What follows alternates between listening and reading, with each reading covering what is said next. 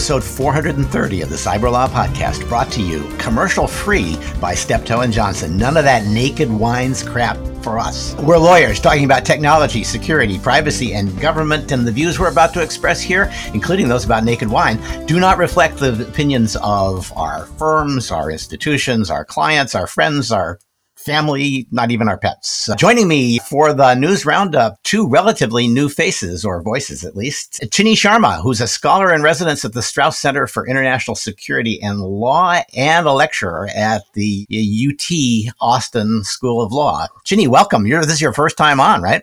It is. Very excited to be here. Thanks for having me. We're, we're, glad to have you. And Adam Klein, who was only on to be roasted in an interview, if I remember right, who is now a D director of the Strauss Center for International Security and Law at the UT Austin School of Law. So, Adam, welcome back. Now you get to mix it up much, much more informally. So, we're glad to have you. Great to be here. Okay, and back by popular demand, of course, Nick Weaver from Berkeley and Chief Mad Scientist at Scary Technologies. Nick, we're grateful to have you back. Yep. Although, remember, ICSI, I'm glad I'm not with Berkeley right now because I don't want to be crossing picket lines. Yeah, okay. Uh, and I'm Stewart Baker, formerly with NSA and DHS, the host and chief provocateur for today's program. I guess since it's kind of after the election, even though we don't actually have a, don't even know who is uh, going to be running the House, although we've got pretty good guess. We got to talk about the election first. And, you know, it's looking like we're going to have maybe a one vote, two vote, three vote majority for the Republicans in the House. There's a big difference between one and three, in my view, because with one, if somebody gets sick and you have a by election, everybody stops and holds their breath, and hundreds of thousands of dollars, if not millions, is spent in that one district while everybody's trying to flip the, the House. So having two or three would be very useful. I am also kind of, and Adam, I'm going to ask you your thoughts on this. I think it makes it very hard to be the Speaker of the House and very hard to run the kind of Speaker's office that we've seen really since maybe Newt Gingrich, which is very Speaker dominant House. Before that, it was a committee chairman dominant House. And I think when you can't afford to lose three votes when you're running for Speaker, you've got to be very cautious about doing anything that will make anybody angry. Well, and we've eroded the norm of the all powerful speaker over several decades now with a series of moves and related to things like committee assignments, the experiment in getting rid of earmarks, the general erosion of party control and things like campaign finance. And the sum total of this is that party leaders have it much more difficult than they used to in the good or bad old days, depending on how you see it, in keeping their members. You think so? Line. I mean, I recognize if you go back to 1900, the speakers ruled, but I think Nancy Pelosi is a, is much stronger than the Democratic speakers of the 60s and 70s, don't you? Well, I mean, if you look at Tip O'Neill and many of the speakers in the pre Gingrich era, the era of the old bulls, there was a degree of centralized control. There were consequences for defying LBJ as majority leader, for example, that we all know. Mm. Uh, that era well, that's true. has, has come and gone. What do you think this means for how the House is going to run then? It, let's assume it's a very narrowly divided House, but the Republicans are in charge. What are they going to do and how's it going to work? The question, I think, is what is each house going to do? And the answer, I think, is that each house is going to do what it can do. And so we're going to have a Democratic Senate, and the Senate, of course, can do nominations. And so I think we will see the Senate doing nominations, especially judicial nominations. What can the House do? The House can do investigations. And I think what we're going to see is the House doing a lot of investigations. That's the one thing that the entire Republican conference will be able to get behind. Now, notice what I didn't mention. I didn't mention legislation. And I think nobody right. expects much legislation. That's normal for a period of divided government. But that does create a really big concern for the one piece of important national security legislation that absolutely has to happen next year and for which there is no substitute, which is the potential reauthorization of Section 702 of the, uh, and the FISA Amendments Act. Yep, I, that is, is the biggest worry we have. And it turns out that the worst mistake people have made in the national security community is assuming that they could get through an endless series of sunset crises. Maybe that was true, you know, in uh, an era when you had a lot of bipartisan support for certain kinds of things, including national security. Now everything is partisan, including Section 702 and in- intelligence. And the likelihood that you can get people to agree to pass this especially if you need bipartisan support, and I think you do, it's really, you know, uh, putting an important capability like this at the mercy of the latest QAnon conspiracy theory is just crazy. Well, we have to remember the sunset doesn't arise out of nowhere. It's always been the price of getting these things reauthorized. And so it's there for a reason, not to say that it's convenient or necessarily always a good idea, but that's why these sunsets exist. We have to remember the phrase, it can't possibly happen because it's too important, no longer has any purchase in our politics. We should have learned that after sequestration, when the thing was designed to be so painful that Congress could not possibly let those cuts go into effect. And of course they did. And then in yeah. 2020, we saw the three Patriot Act authorities sunset, the first example that I yeah, can think of of a significant national security tool sunsetting in the post 9 11 era. Times have changed, and anyone who thinks that this sunset can't possibly happen because Section 702 is too important, and it is, is deluding themselves. This is a red alert crisis for the national security bureaucracy. And I, for one, am very concerned that we might be headed, to, to pick another metaphor here, be headed towards the iceberg. So I think we yeah. need to be so- sounding the alarm now and thinking about what we can do to avert that catastrophe. So I have been thinking about this, and I know you have too, which is first, we have a long series of kind of modest compromises with the civil liberties left as these renewals have gone forward, designed to reassure people that uh, rights aren't going to be intruded upon. But now the opposition is going to come from the right. And the intelligence community has earned a lot of that with some pretty boneheaded decisions over the last five years. And so it, it seems to me one way to persuade a substantial number of Republicans who are mostly still pretty national security minded to renew 702 is to give them some things that allow them to say to people who raise questions about the deep state and intelligence politicization that they've come up with measures to address those concerns. And I'm I've got uh, my ideas, but I think you've got some ideas about what could be in a bill that renews 702 and also addresses either real or potentially real problems that relate back to the last five years of history between the Republican Party and the intelligence community. I think there are, just zooming out a little bit, I think there are three big headings here that need to be addressed to get this across the line. The first is trust getting people to trust the intentions of people in the opposite party who have the power potentially to conduct intrusive surveillance programs. And we have a deficit of trust, some of it arising from things inside the FISA archipelago, like the Carter Page and Crossfire Hurricane saga, some of it arising from other hotly political controversies that we all know about, some of which you've discussed on past episodes. And trust starts with communication. It starts with contact, regular contact, and showing people that you understand their concerns and take them seriously. And so communication and trust, unfortunately, I fear we're moving in the wrong direction. We've seen various of these hotly politicized controversies that keep popping up over the past few months. And so we need to start rebuilding that trust. That needs to start with communication from the administration to the people on the Hill who are going to be asked to get this across the line but also more broadly signaling that these concerns are heard and understood and taken seriously, even if all of the details are not necessarily subject to agreement. The second is the purpose. Why are we doing this? Why do we think this program is important? The case thus far in past authorizations has always been CT, counterterrorism. And counterterrorism, of course, is still very important. It is the primary publicly acknowledged purpose for which 702 collection is authorized. But the government has also said that there are other purposes. And I think it's important for the administration and the intelligence community to think about what is going to be most persuasive to people on the Hill. And can we talk about some of those things in addition to the traditional CT based arguments?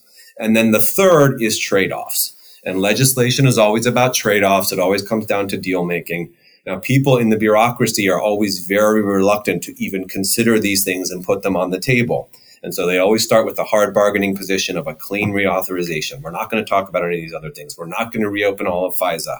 And unfortunately, I fear that if you come in with that position starting out, you may wind up in a jam where at the last minute you realize there are not the votes for clean reauthorization, there's not the political backing, the political momentum. You're going to be asking Kevin McCarthy to whip Republican votes for this thing. You need to give him something that he can take to his members who are very upset and Republican trust in the FBI, especially, has declined precipitously over the years. There needs to be something to get those people, those potentially gettable votes on board. And so I would encourage people in the administration and the bureaucracy to start thinking about what types of trades could be palatable, could we accept.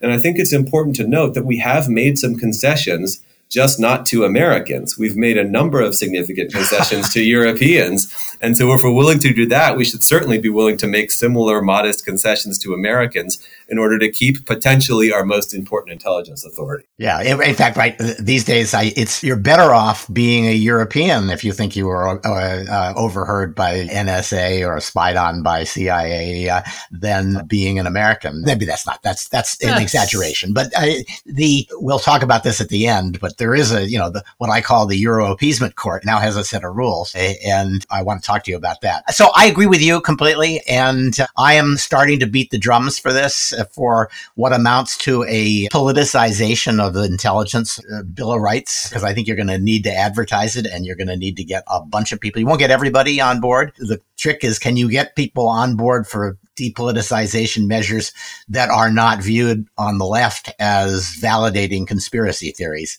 It's going to be a tough line to walk, but I think it's it's possible. And I agree with you. The intelligence community is going to want to say we want a clean authorization.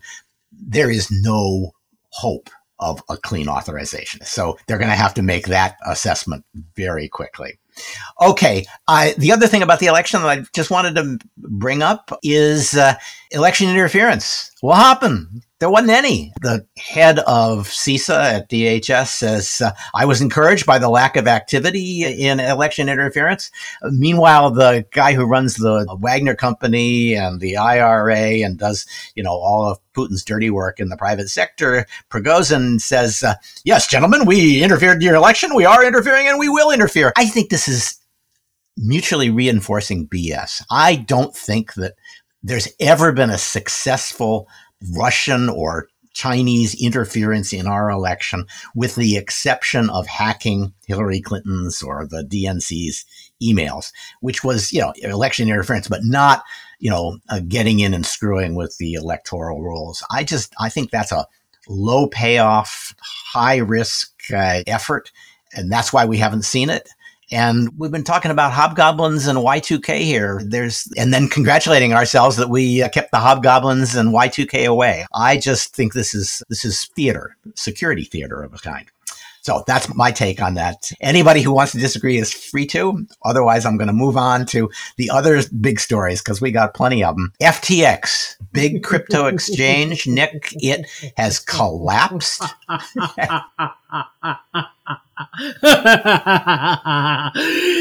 uh, sorry, I can't help myself. So, what happened is FTX is not one company.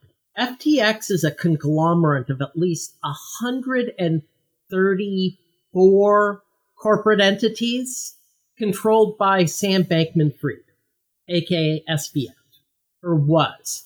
So, and, and, as a Berkeley graduate, aren't you obliged to point out that both of his parents are Stanford Law School professors? Yes, but he got our revenge because it is Berkeley that plays at uh, FTX Field. Despite my warning to the athletic department that this was a bad idea. I think by the time the Stanford big game hits uh, next week, it'll be renamed Spirit Halloween Field. So FTX had several big components, the two biggest being the FTX exchange, which is not the US exchange. The US exchange is a different company, Westshire Limited LLC, and Alameda Research, which was a hedge fund. Now, Alameda Research is not a very good hedge fund. And so what was happening is FTX, the exchange, which was supposed to be custodying customer assets, not lending them out, was lending them out to Alameda Research, which was then losing money because it was a badly run hedge fund. And it turns out there's a somewhere between six to ten billion dollar hole in the balance sheet. So on the third So it just it just starts to stop you there. It takes a long time, I think, mostly to lose six billion dollars. So they must have seen this happening over time Yes. and felt felt the hot breath of disaster. on well, partially they were papering it over by overinflating the value of their own tokens. So the FTX has its own token as an unregistered security slash customer loyalty card program that they were inflating as billions of dollars worth on Alameda's balance sheet. Now, what happened on the third is Coindesk got a copy of Alameda's balance sheet, reported on it, and went, oh my bleep, this is ridiculously insolvent. Yeah. Uh, fourth and fifth, it was SBF, nothing to see here. This doesn't affect FTX's balance sheet. It's perfectly fine. People at FTX, however, start taking their money out, get a classic bank run on something that was not actually supposed to be a bank, Yeah. but was by the eighth, there'll be an FTX rescue plan. The ninth, no, there won't be. There's an eight million dollar or eight million dollar hole here. SBF going, uh, it's all my fault, but everything's fine. It's going to be okay. Oh, and FTX US, you're all okay. You're a separate company. Don't worry. And just to be clear, SBF is Sam Bankman, Um, Bankman-Fried. Yeah, not a company. And then on the 11th, declared bankruptcy on 134 corporate entities, Yep. including FTX US. So all the people who looked at the Larry David ad from the Super Bowl or Tom Brady or the Miami Heat's arena and put their money in FTX US, they suddenly find they are unsecured creditors in a Chapter 11 Ah, and so probably that's won't the, see a dime problem. for yeah. months or years. So they they they were hev- more heavily regulated and supposedly should have But they been weren't. immune. That's Yeah. the problem. That what really needs to happen is a very small act of Congress, a four or five page bill. And the terms of the bill are simple. If you're a cryptocurrency exchange, you have three choices. Either you become registered as a broker dealer, which means you're under SEC authority, FINRA, and you have to have SIPC insurance, or you limit yourself to accredited investors only, in which case nobody bothers, or you get shut down. And this needs to happen now because there are other cryptocurrency exchanges that this can happen to. So, in fact, Coinbase's SEC filings specifically say a risk to customers is if Coinbase goes bankrupt, customers are unsecured creditors and lose all their money potentially. So criminal prosecutors are circling already, I assume. Yes, Sam Bankman Fried has basically resigned and is currently in the Bahamas, currently a not really able to leave the country position. There were rumors he wanted to flee to Dubai, but there's a problem with fleeing to a non extradition country. You have to flee to a place where you haven't pissed off somebody who counts or pissed off a countable number of someone's. And, when, with this amount of money, it's kind of hard to do that. Yeah. yeah, there's basically no place on the ear- earth that he doesn't risk prosecution. So we lost. Bitcoin dropped another twenty percent from its relatively low level already, and I'm assuming part of that is there are more shoes to drop. This, in some respects, this shoe is just from the dropping from the Three Arrows uh, insolvency, and we're just going to see people who thought they had secured all of their funds by getting debt or assets from these big companies who now are gone are suddenly discovering that they're going to have trouble making it too. So we're going to, since in there's not a lot of, and in particular, cryptocurrency is not valid collateral. You are never truly over collateralized on a cryptocurrency. And there's a lot of debt outstanding.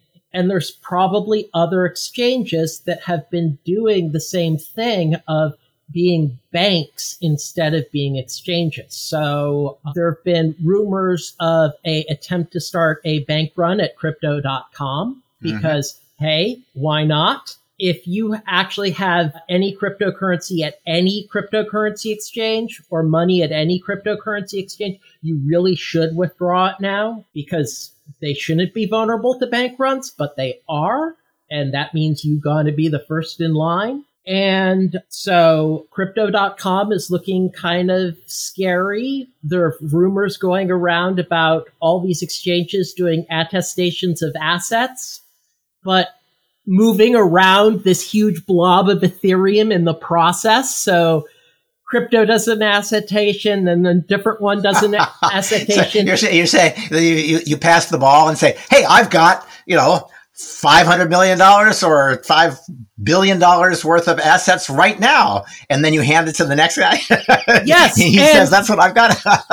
and in fact, this is one of the reasons why I say that cryptocurrency is speed running half a millennia of various financial failures. That's not a new scam during the Wildcat Bank era, there would be barrels of silver and or gold going to the different bank branches just ahead of the state inspectors. Yeah. Okay. I look. I, I for sure this is going to be a major blow to the enthusiasm people have for cryptocurrency and to the effort to get light touch regulation through. We'll see, but I think this will change the climate. And, you know, I hate to indulge you in yet another, blah, but what do you think of Twitter? it's actually no longer fun. Okay, it's still hilarious, but it's it's going to be chapter 11 in the next year. It does. It, it feel, and you know that led me to ask the question: Is there any way in which that is good for Elon Musk? And I just don't see no. that it is. Yeah. The what happened is, let's be honest, Elon Musk is not very smart. He's very rich and very lucky, but let's just say he got high on his own supply. And so back in March, April, he was making noises at Twitter and said, okay, I'll buy you for 54.20 a share. Ha ha ha. And the Twitter board goes, okay, we have a fiduciary duty to our shareholders. This is a huge premium already. Here you go. Here's a contract with specific performance that basically gave Elon Musk no outs but to buy Twitter. And, and, and look, I want to I want to defend him a little, I, especially since the 5420 was obviously a homage to our episode 420. It wasn't a terrible price; it was a little bit overpriced at 5420 when he made that offer, but everything collapsed after well, he made the offer. Well, partially it's that everything was collapsing. Partially it's that that was clearly an overvalued price. And partially, he spent the next six months trashing Twitter, yeah. trying to get out of the deal and failing. Yeah. Which, of course, actually made it worse because he could have probably gotten out of the deal if you go to the board of Twitter and say, I want out of the deal for the delta between 54 20 and what the price is now. I think you're right. And the other thing that's interesting about this is Twitter's not going to collapse because 42 liberals leave and go to Mastodon. But it it doesn't really depend on you know no, how many fact, people stay. It's all about the advertisers, and he really fact, does seem to have lost a lot of advertisers' confidence too. Well, it's that he's actually gutted the parts of the company that count. So apparently, he fired like 80% of the site reliability engineering team. And we can see that because various things on Twitter are just breaking for a while, like the two factor authentication or the alerts. He's not listening to people who know what they're talking about. So he was going, We'll make Twitter Blue a subscription and give you a blue check for eight bucks. And everybody goes, No, you bleeping idiot. You don't want to do that. Right he goes ahead and does it anyway to have basically anybody who can attest to the FTC consent decree quit and has to roll it back within a day because the inevitable happened and we had fake Donald Trumps. We had a fake George W. Bush complaining about how he misses killing Iraqis. You had a fake Eli Lilly going, okay, insulin should be free. So I, am I'm, I'm gonna I'm gonna to bring it back a little to the law in cyber law. I am gonna make the, this observation. I think it turns out that Elon manages like a lawyer. in this respect. I used to say that lawyers are not good managers by and large. Most companies try to ask their employees to do what their employees can do and find things that their employees can do that is useful to the company. The law firm management and most lawyer management is to take a bunch of highly motivated, pretty talented people, point them at a 12 foot wall and say, if you can't get over that, you're a failure. And then just to walk around to the other side of the wall and keep the ones that make it over. And, uh, and that seems to be his style. And it works, you know, works for law firms because you've got very motivated people and a relatively thin lean workforce, but it doesn't work for big institutions. You just end up de- demoralizing everybody. So that's my theory is that we I have learned his style, which is cut costs, demand more, and sometimes it works. Also, the other thing here. is, is he's seriously Dunning-Kruger. He does not know when he does not know something and he's unwilling and unable to be educated. And you see it not just in Twitter, but in Tesla Tesla is self-driving. They're just doing it backwards.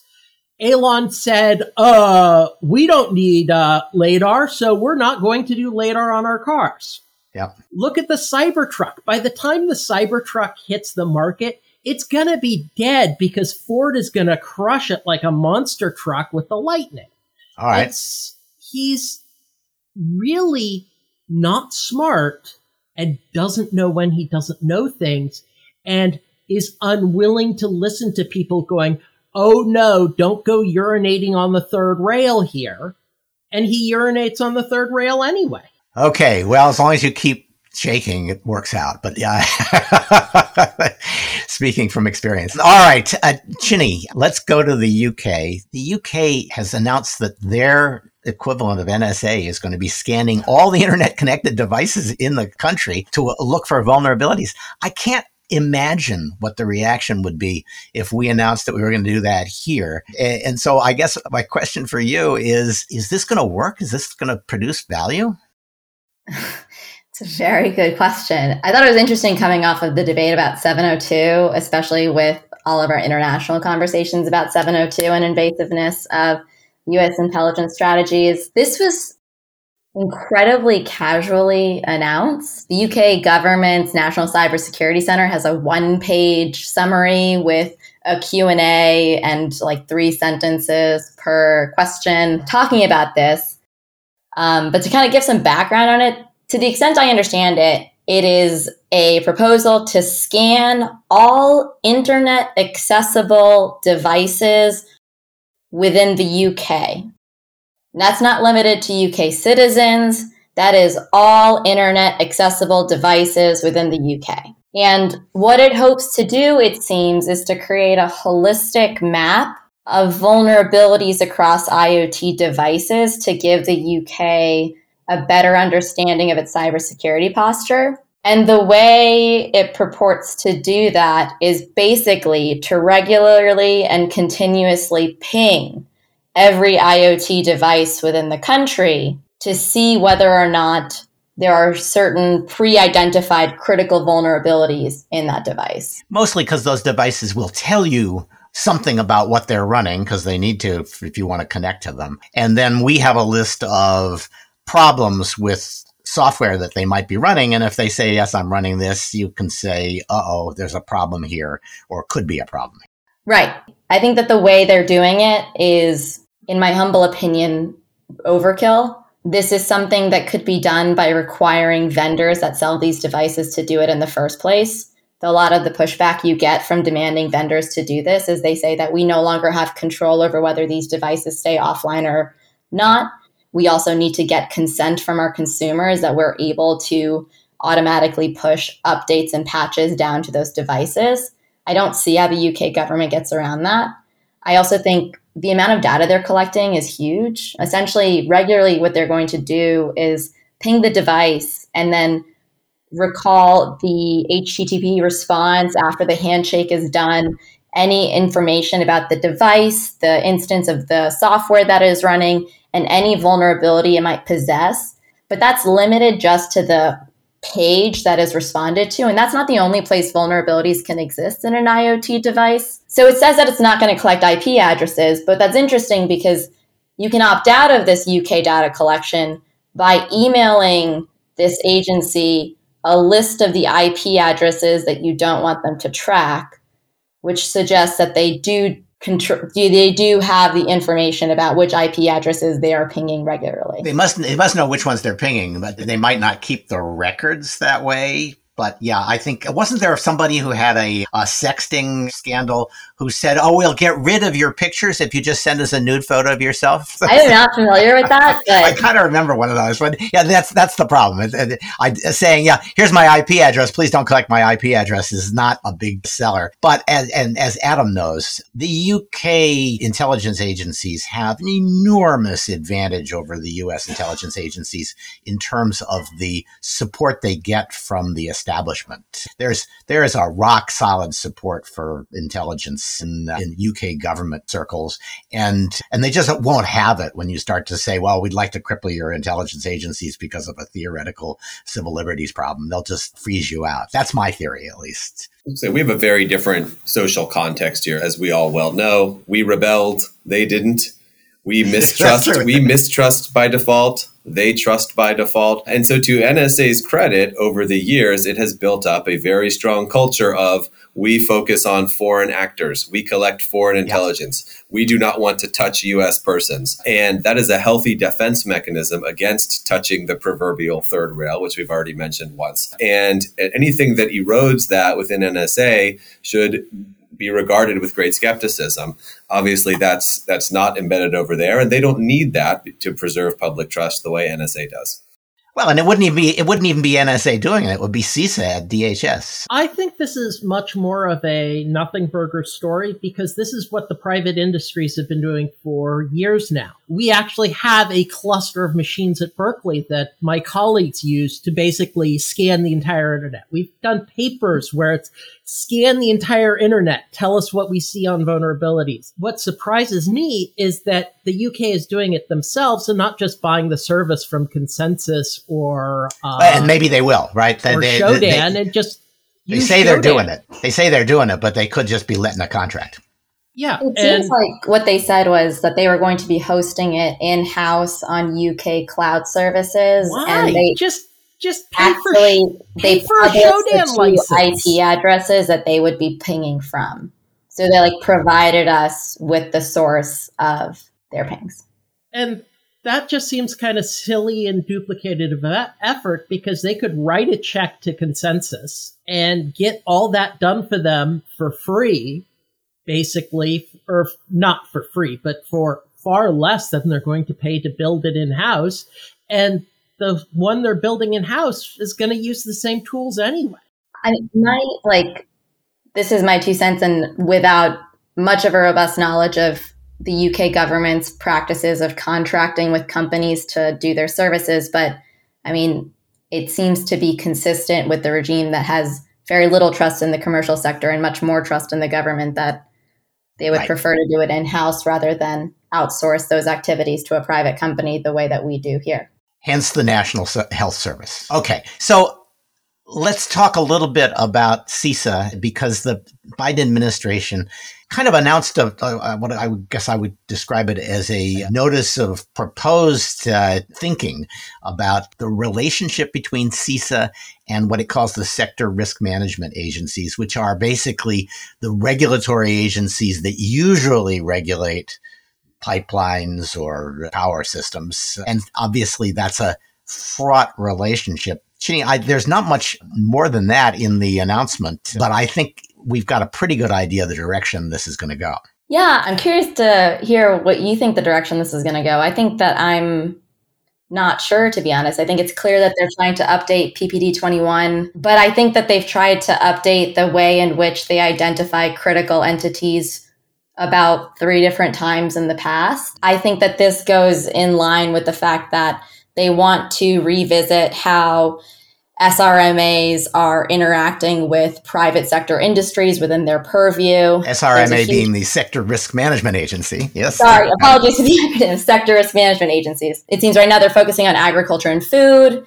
They said that they might also want to focus on transportation and energy as well. Eventually, I think that it's going to go beyond that. CISA is the sector risk management agency for a lot of the 16 critical infrastructure sectors that CISA de- identifies. But historically, sector risk management agencies have been quite turfy, useless turfy about this. Yes, so this is our um, turf, and we cho- we chose to choose to sit here and do not too much. yeah, and GAO reports, including one that came out in 2022, basically said that whatever frameworks we are proposing, whatever recommendations we are making, there is either no uptake or no data of whether there's an attempt at uptake. And I think my personal, not speaking for anyone else, stance is that this is because there has been a huge reliance on public private partnerships, and that has borne, not borne out in the private sector stepping up in the way that it seems the government wants it to.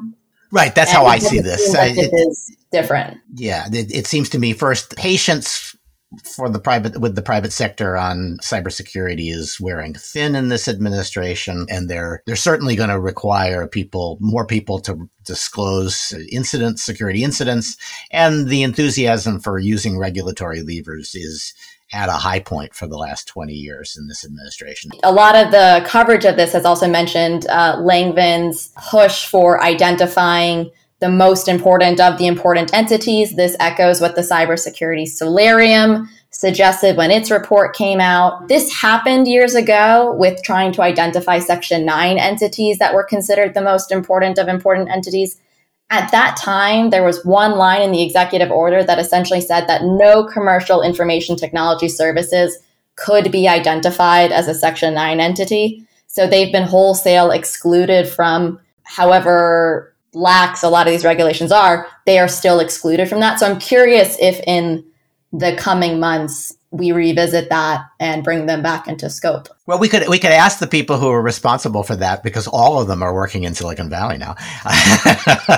yes, so I think there's no doubt that that's that was a deal, and then, you know it was a time when we were all in love with Silicon Valley, so it almost made sense, but it didn't, and it doesn't now. I think that's still at risk, and I also think that CISA's stock is pretty high in the administration. If you read some of the past orders, they hand over lots and lots of responsibilities to CISA. And I think they will, the, the, in the end, this will say, you guys are going to have to follow more guidance from DHS CISA than you have up to now. And they're going to start issuing coordinating standards. That's my hope. And I suspect that that will happen, but there'll be plenty of fights over that. The biggest fight is going to be with the FTC.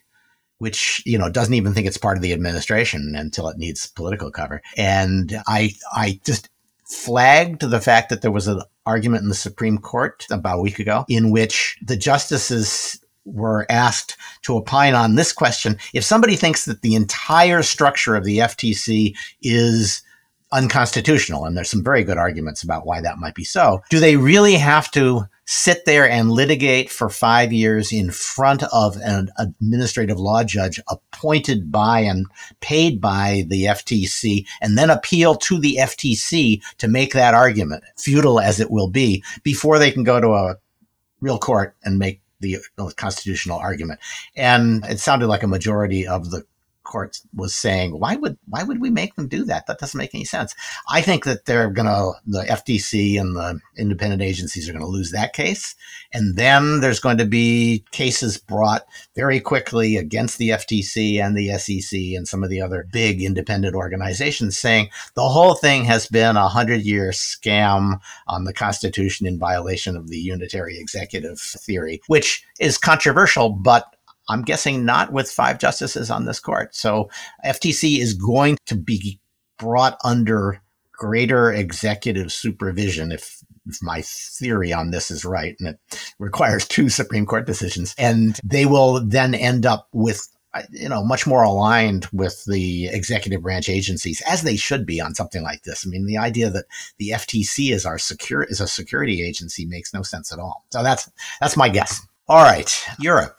We haven't covered Europe yet. Sophie in 't Veld was a, a woman I crossed swords with a lot in Brussels when I was in government because she had all kinds of privacy attacks on the United States. I'm kind of glad, Adam, to see that she's attacking Europeans for a change. And she had a, a, a report out. What'd you think of it? I've waded through a lot of European Commission, European Parliament, European Court materials in my day, and typically they don't have a great deal of literary merit. But I will say I enjoyed reading this one, and I think there's a lot of value in here. The obvious headline is the thrashing it gives several European member states for their use of the Pegasus spyware, which of course we all know from the NSO saga. And it calls out Poland and Hungary with particular vigor for uh, some of what, what it calls their illegitimate uses of this spyware to spy on political opposition, journalists, dissidents, and so forth. I think there are some other interesting, broader takeaways, though. The first is it's it is refreshingly honest about the internal tensions within the European project. So you have the political reality that this is a union of member states that retain their own sovereignty, that have different interests, that often butt up against each other. And on the other hand, you have these utopian aspirations of a democratic union of shared values. And what she says is that the spyware scandal mercilessly exposes the immaturity and weakness of the EU as a democratic entity. And I think that's quite telling. Now, we certainly shouldn't be celebrating that. I mean, the European project in many ways has been a good thing for the United States and for our grand strategy over the past 70 years. But these are the realities that often get buried in discussions about privacy across the Atlantic. Another thread that I want to pull is that she's actually surprisingly positive about the US reaction to disclosures about spyware and really highlights the responsiveness that our system offers compared to the European system, which of course has fragmented authority, to concerns about government surveillance. And this, of course, comes back to an irony that I know has been discussed a lot on this podcast that in the context of surveillance, the US, through the series of Schrems cases, is held to one standard which is the democratic utopian value standard that exists in European treaties, but that is not actually applied to European member states. And then meanwhile, we see a non trivial number of European member states doing things like this with very vague laws and ineffective controls governing their surveillance programs. It shows that this business about privacy vis a vis governments is not as simple as it seems when you're judging people from, you know, thousands of miles away. Actually, I want to highlight the Spain case, right? The Poland and the Hungary cases maybe are a little bit easier to distinguish and are, are sort of clear outliers. The Spain case largely involves Catalan separatist leaders who were targeted with Pegasus, allegedly by the central government. And this is not new in the report. This has been covered widely in the press. And so this opens up an interesting question. Are these dissidents and political activists whom it's some kind of human rights violation to surveil against the European ideal? Or are these seditionists whom it is completely legitimate to surveil within the constitutional order of Spain? And this points to where you get quickly into very deep waters with these kind of questions, especially when you're trying to regulate them on a transnational level. Yeah, I and and I've always thought that we the our press has underplayed the extent to which Catalan separatism is a profound threat to Spanish patriotism and would be viewed as seditious. You know, if it were, if they, if we could only persuade the Catalan separatists to embrace QAnon, everybody here would understand that they're insurrectionists and need to be surveilled to a fare thee well. But until that happens, everybody says, "Oh, but it was so so much fun to be in Barcelona." So I uh, I feel uh, good about the Catalan. Well, my uh, my, right. my wife is from is an English speaker from Quebec, so she has has no trouble understanding the dangers of separatism. Oh yeah, no, that's right. That's a that's a that's a tough tough road to hoe. Okay, I actually thought the better story. Actually, we should mention Greece has its own the spyware, political spyware thing. So that makes, uh, by my count, at least four European Community members where they've caught the government spying on members of the opposite party. Nothing multiple else. multiple opposition parties in this case. Yeah, it, if nothing else, we ought to be able to work that into the intelligence depoliticization bill of rights that we're working on to to bring the republicans on side. Yeah i'd like i mean i'd like uh, to add a little bit of texture here right? In germany which is a country that i've spent time in and know pretty well what was the the AfD, which was the most numerous party in the opposition in the previous Bundestag and is still the second biggest party in the opposition, is actually under surveillance by the Verfassungsschutz, which is their internal security service there for its ties to right wing extremists. So you have one of the major opposition parties openly and through the authorized processes under surveillance by the domestic intelligence service. And so the line between what is legitimate surveillance of political opposition, what is illegitimate surveillance of political opposition, sometimes gets a little fuzzy. And of course, I don't mean to impugn the German process. They have institutions for doing these things. There's a relatively wide degree of social consensus around that surveillance. But certainly, this all turns on the constitutional order and how it's structured to deal with these questions. We should also remember that this isn't some kind of insane outlier that we as Americans are blessedly immune from. This is the norm. This is what you do with intelligence services absent appropriate guardrails. The first people yeah. you go after are the people who want to get you out of power we had J. Edgar Hoover keeping his job for 50 years by shopping political intelligence, not so subtly, to various presidents, and of course, signaling to them that, hey, I might have some of this on you too. And so it's exceptional, and we should celebrate the degree to which we've been able to tame that tendency. And we should also remember how fragile it is and how difficult it is to maintain these guardrails, given how attractive these powers can be for people in power. That's my speech to the Republicans. We need more protections against political uses of intelligence because we haven't had to worry about that. And we do now. And uh, you're in an ideal position to pass that along with 702 renewal. All right. Bitcoin. The US seized 50,000 Bitcoins. It was $3 billion when they seized it. It was $1 billion when they announced it. And it was about $800 million when FTX was done deflating the, the currency. Nick, any, anything else to say about this? It was a remarkable seizure. Somebody's going to get a lot of really cool leather jackets out of this.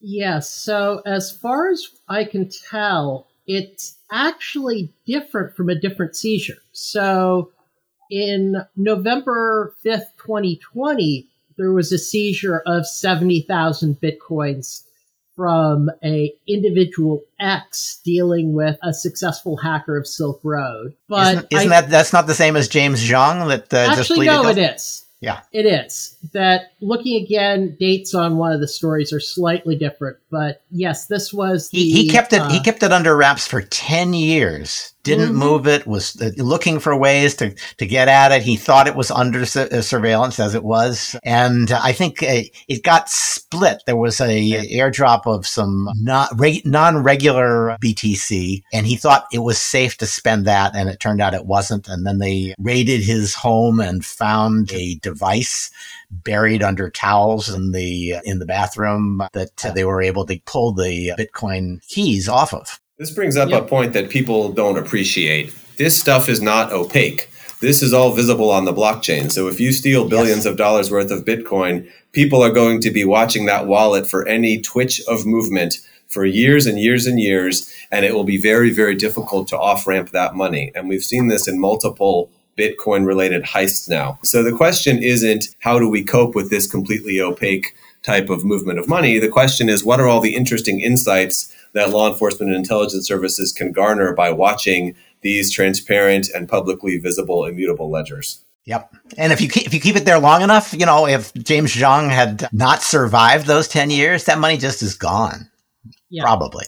Okay, a couple other things that I wanted to cover. There were some interesting papers out about disinformation. I'm not sure any of them is terrific. There's a Carnegie paper that does a, a dive on that. There was a good paper out by uh, Yaffa Shir-Raz on how many, how people who had divergent views, heterodox views on COVID 19 were suppressed and kind of personal stories about their, uh, their experience. And it was, I have to say, pretty shocking. I think the COVID 19 speech suppression story is going to be one we're more and more embarrassed about. And uh, Adam, you had a paper over the summer about disinformation that I thought made a, a pretty important point about the effort to stamp it out. Yeah, I think terms like disinformation, misinformation, we've got a new one, malinformation, which sometimes get rolled into the unlovely acronym MDM, which I encourage everyone to avoid like the plague, often obscure more than they reveal.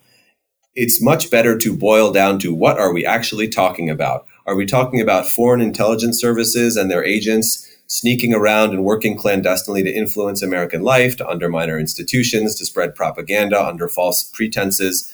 That is disinformation in the sense of active measures campaigns. That is something that our government should and must busy itself with. It has the tools to do that in the form of FISA and other authorities, and it's capable of doing so. It has the legitimacy to do so. Yes, go get them. Or are we talking about policing the truth and falsity of contentious areas of public debate? That's not something the government is well suited to do. That's not something it has the legitimacy to do. Now, those two you would think should be relatively easy, one good, one bad, you get into some interesting edge cases. And the problem with disinformation is that it, disinformation in air quotes as a term, as a jargon word, is that it leads to ling- linguistic slippage, where, for example, opinions that may align with the foreign powers' views get branded as foreign misinformation and then get hounded out of the public square. And we may not like those opinions. We may not want our countrymen and women to espouse those opinions in some cases, but that is something that people absolutely have a First Amendment right to do. And we ultimately only harm ourselves if we impoverish our public debate about things like foreign policy, but also other issues by hounding unpopular opinions, which are unpopular by association, out of the public square. Yeah, I, I think the, I want to spend a little time on MDM because that is where you can actually see the slippage occurring. MDM is misinformation, disinformation, malinformation. And then when they define malinformation, you can see this in DHS materials on their website. Malinformation is designed, it's defined as things that are true but inconvenient for the authorities, or uh, words to that effect. Basically, true facts used in a, a fashion that produces a bad outcome. And you know, give me a break. We've seen CISA, which I think we all we all like. We all want CISA to succeed at its cybersecurity mission, embracing this MDM jargon and, and spreading it. And I would just gently give them a friendly encouragement to treat that terrain very, very cautiously because it does not enjoy the same degree of consensus public support as the core cybersecurity mission. And I want to close with a quote from George Orwell that I looked up from the famous essay Politics in the English Language, where he described pretentious diction used to dress up simple statements and give them an air of scientific impartiality. Yep. Let's stick to let's stick to simple statements and make sure that we all agree what we're talking about. Come on, George. Can't you reduce that to a to a, like an acronym or something? yeah, I'm with you. And I actually I think this getting the intelligence community out of the disinformation business, except when we're talking about trying to police foreign efforts to seduce the American public is something that ought to be a legal principle. We have a good word for that: active measures, influence campaigns. Let's stick to those to, the, to those terms that we know and understand. Yeah, well, it, it was a Russian term. Was it desinformatia? Uh, and and you know, unfortunately, it was too easy to translate into disinformation. okay, before we do some quick hits, Chinny, I wanted you to talk a little bit about a really interesting lawsuit that pulls together open source and copyright maximalism and artificial intelligence and class actions. Uh, what's going on with the Copilot? It's very fun. And I'll caveat this with I am not an intellectual property lawyer, but I am an open source enthusiast, having been a former software programmer myself. I think important context to this entire discussion is that open source comes with two different types of licenses, generally, broadly speaking copyleft and permissive. And what at issue here largely is a copyleft license. And what a copyleft license is, is it's called a viral license, in that I might have an open source project and you might use that open source project, but whatever you put that open source project into, whether you copy it wholesale, use a portion of it, incorporate it into something much more complex, that now also has to be open source with a copyleft license. Leading leading so every- Microsoft leading Microsoft at one point to say it's just like cancer. exactly. It's not the best branding, but it's also well, not. It's, technically speaking, it's closer to herpes, but Fair enough. Well, you obviously have more fun coding than I did. So GitHub is, I think, at this point, the largest open source project host. It's owned by Microsoft. When that happened, it drew a lot of ire from parts of the open source community with concerns about corporate capture.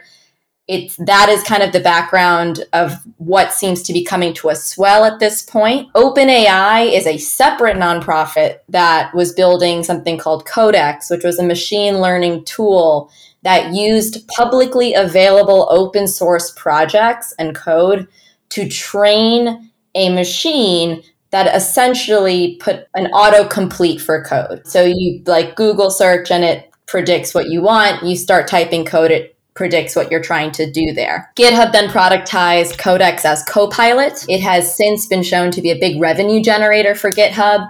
The fact that GitHub is making money off of other people's open source code feels bad to the open source ethos. But the class action lawsuit is a copyright suit. It's a it's based on the fact that Copilot is producing code that is essentially a copy of the code that it was trained on without attaching the same copyleft license to it.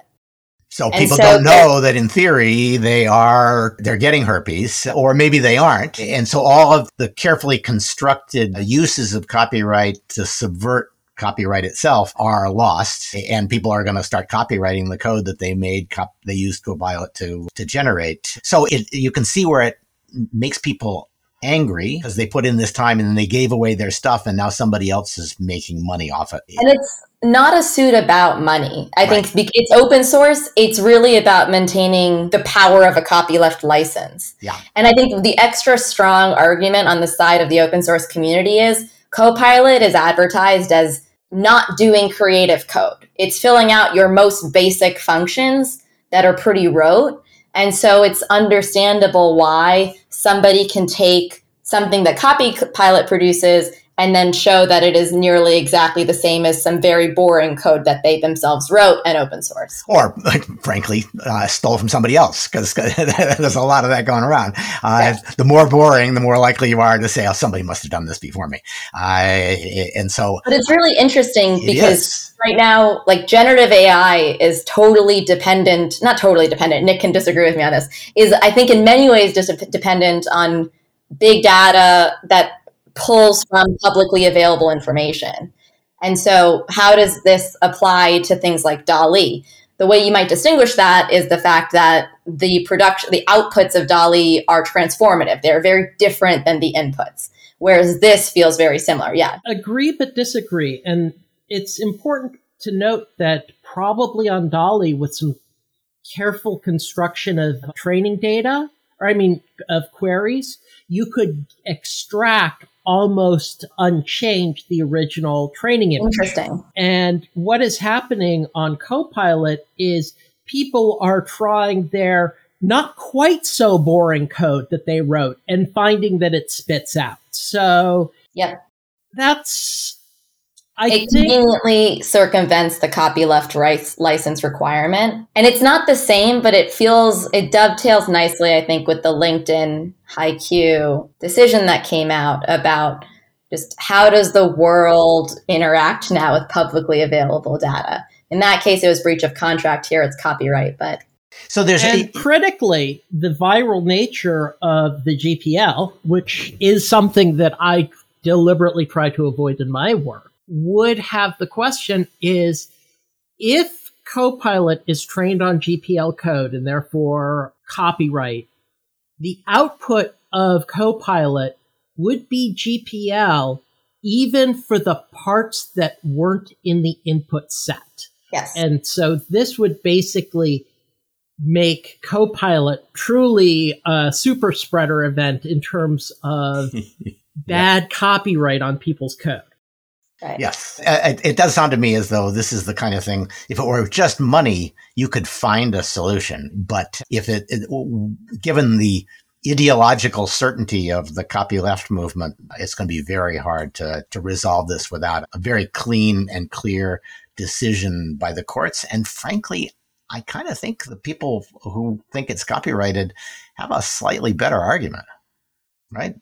It's it, it is at the end of the day. It just read all this code and now it's spitting it back at you. And if it's the same code that it read, you know, it's copying. Okay, well, that will be bad news for that style of machine learning for sure. But it, good news about AI, they can't get copyright, they can't get uh, patents, but they can infringe. And that would be, you know, a step toward, you know, a human agency. All right, quick hits. The nuclear engineer and his wife, who decided to get into the espionage business selling uh, nuclear secrets wrapped in a peanut butter sandwich, have been sentenced to just about 20 years each. The wife got a slightly longer sentence because she was, I thought, pretty clearly the more aggressive enthusiast. And, but they're both close to 20 years. So no big surprises there. Adam, TSMC has an uh, announcement that is part of the fruits of the CHIPS Act, I assume. I thought this was heartening for everyone who's been focused on the CHIPS issue from a strategic and national security perspective. The announcement is that in their second new fab in Arizona. They will be producing at the three nanometer node, which is, as I understand it, at present TSMC's cutting edge node although they will be moving swiftly to an even more advanced node. And as the understanding until now, I believe, was that TSMC was going to be reserving its very best, latest, and greatest for its home base in Taiwan, and that the American fabs are going to be a step behind. They may still be a step behind, but it will only be one step and not multiple steps. So, this is good news from the perspective of geographic diversification starting to build out capacity to produce at the highest end for customers like Apple here in the United States. And of course, this is all against the backdrop of a potential Taiwan contingency, whether it's a blockade, whether it's an invasion. The cutoff of chip supplies out of TSMC would be catastrophic for the global economy, catastrophic for, for manufacturing of advanced electronic devices. And so this diversification that the CHIPS Act is, is helping to spawn has major geopolitical ramifications to it. This is good news. It comes against, as I said, the backdrop of other steps that are being taken, the export controls that the administration recently put out. And so we can see that the United States collectively is finally getting serious. We're not there yet. It's going to take a number of years to build up to the capacity and the diversification that we need but at least we are pointed in the right direction. And really good news for Phoenix, Arizona, which clearly now the heart of U.S. Well, I have to disagree there. I have to disagree there. Oh, Austin! Austin I'll give me a break. has uh, recently attracted a twenty billion dollar uh, investment from Samsung. Of course, our very close allies in South Korea. Uh, Austin also has major players in chip making. Texas, more broadly, has an important presence in this space with things like analog chips. And you can look forward to many cutting edge research developments coming out of the University of Texas at Austin. that could be, but you know, Phoenix, Arizona is almost unique in not having floods or volcanoes or tornadoes or hurricanes. There's almost, it's the most boring weather apart from how hot it is in the United States. And that turns out to be really important for chip manufacturing. So, you know, I look forward to Austin being a robust number two to Phoenix. we'll never accept it. Okay. All right. And I just want to uh, stop to acknowledge that uh, one of our regulars on the Cyber Law podcast, Dmitri Alperovitch, and one of our occasional interviewees, uh, Chris Krebs, both have achieved the honor of being sanctioned by the Putin government. The only, you know, fly in that ointment is they spelled Dmitri Alperovitch's name wrong. You would think that the Russians would be able to get it right, but they they put it in the Latin characters and they left the T off of his name. So maybe that was a gratuitous yeah. insult, but I think he should be proud of it. And as far as I can tell from his tweeting about it, he is. And uh, Adam, the Euro, Euro appeasement court rules are out. These are the Justice Department rules about how they're going to provide a quasi judicial remedy to people who think that the U.S. has violated European principles in carrying out intelligence aimed at them. I didn't see a lot of surprises in there, but you know, they're, they're they certainly plan on, on actually uh, designating some judges, designating some advocates. Otherwise, it well, I'll let you tell me what else you thought was interesting in that set of rules. I didn't see a lot of surprises in there either. I thought a lot of this was forecast by the executive order itself. For example, the fact that this is going to be limited to U.S. legal tradition, I think, is worth foot stomping. Even though the United States has now signed on to the necessary and proportionate standard, which of course doesn't come from anywhere in our law, that's going to be interpreted strictly in accordance with U.S. legal tradition.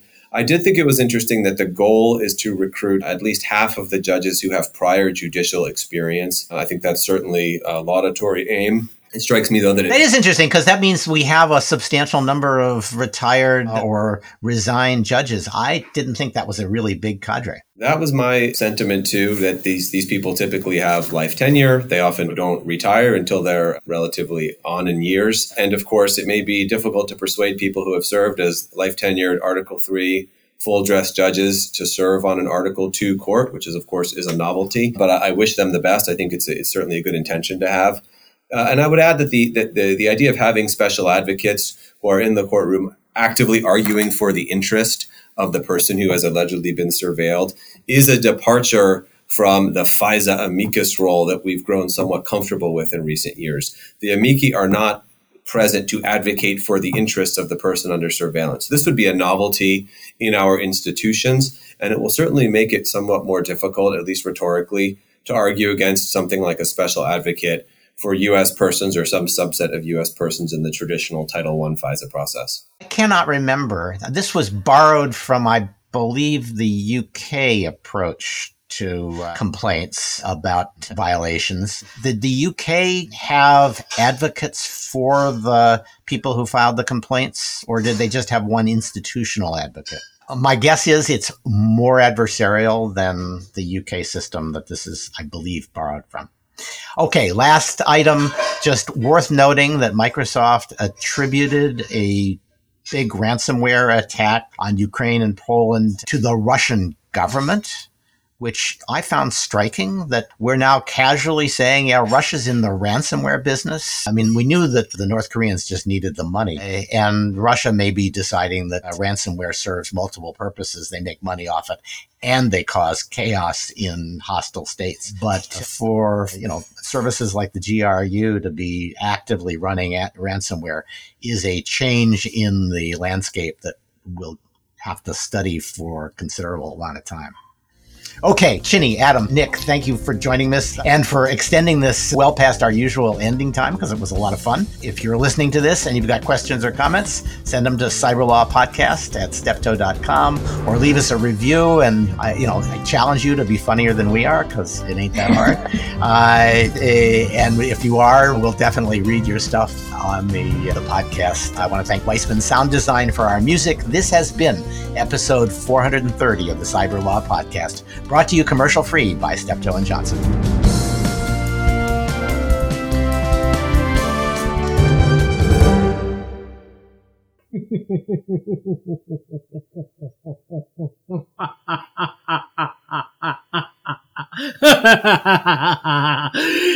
uh, sorry, I can't help myself.